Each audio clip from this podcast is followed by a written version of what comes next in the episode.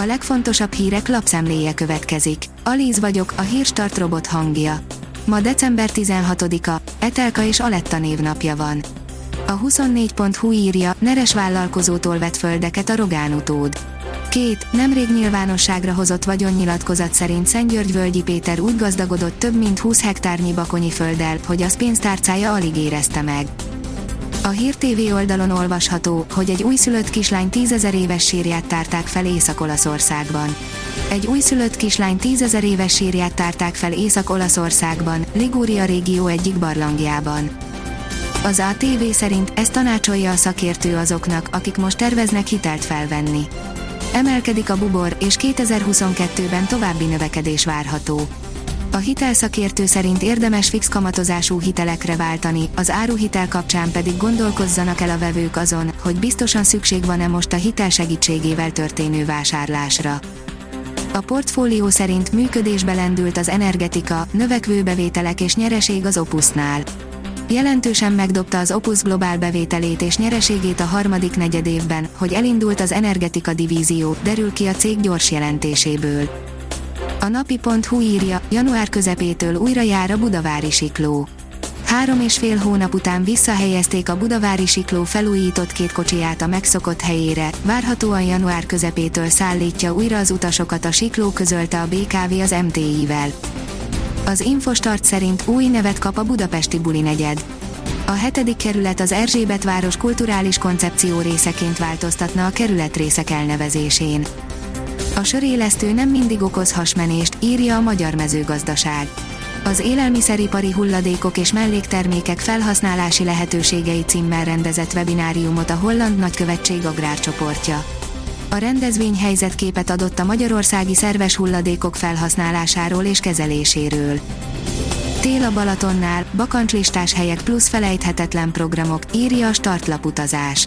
Korcsolyázás a jégkikötőben Siófokon, téli szápozás és fürdőzés a tündérrózsák közt hévizen, forró szauna utáni merülés Szigligetnél a tóban például ilyen szuperprogramok várnak a Balatonnál télen.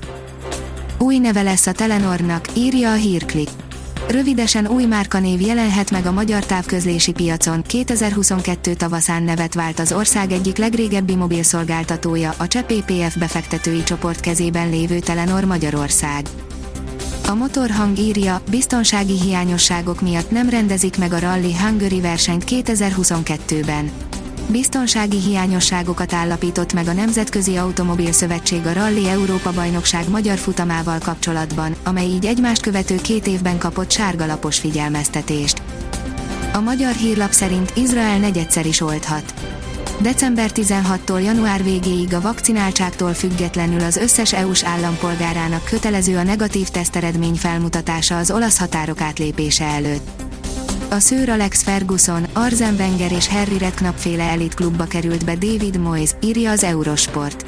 Az Arsenal házigazdaként 2-0-ra legyőzte a West Ham United-et az angol labdarúgó bajnokság 17. fordulójának szerdai játéknapján. Szoboszlainak újra meg kell harcolnia a helyéért Lipcsében, írja a Magyar Nemzet. A hajrában bukta el a győzelmet az RB Leipzig, amelyben a magyar középpályás ezúttal is csere volt az új edzőnél. A kiderül oldalon olvasható, hogy szeles idő kíséri a következő napokat. Csütörtökön főként a Dunántúlon erősödik meg a szél egy meleg front hatására. Hétvégére hideg frontok érkeznek, péntektől viharos lökések is felléphetnek, szintén jellemzően a Dunántúli területeken. A Hírstart friss lapszemléjét hallotta. Ha még több hírt szeretne hallani, kérjük, látogassa meg a podcast.hírstart.hu oldalunkat, vagy keressen minket a Spotify csatornánkon. Az elhangzott hírek teljes terjedelemben elérhetőek weboldalunkon is. Ha weboldalunkon hallgat minket, az egyel korábbi adás lejátszása automatikusan elindul. Beállíthatja, hogy az összes korábbi adás, vagy csak az aktuális tematika hírei következzenek. Köszönjük, hogy minket hallgatott!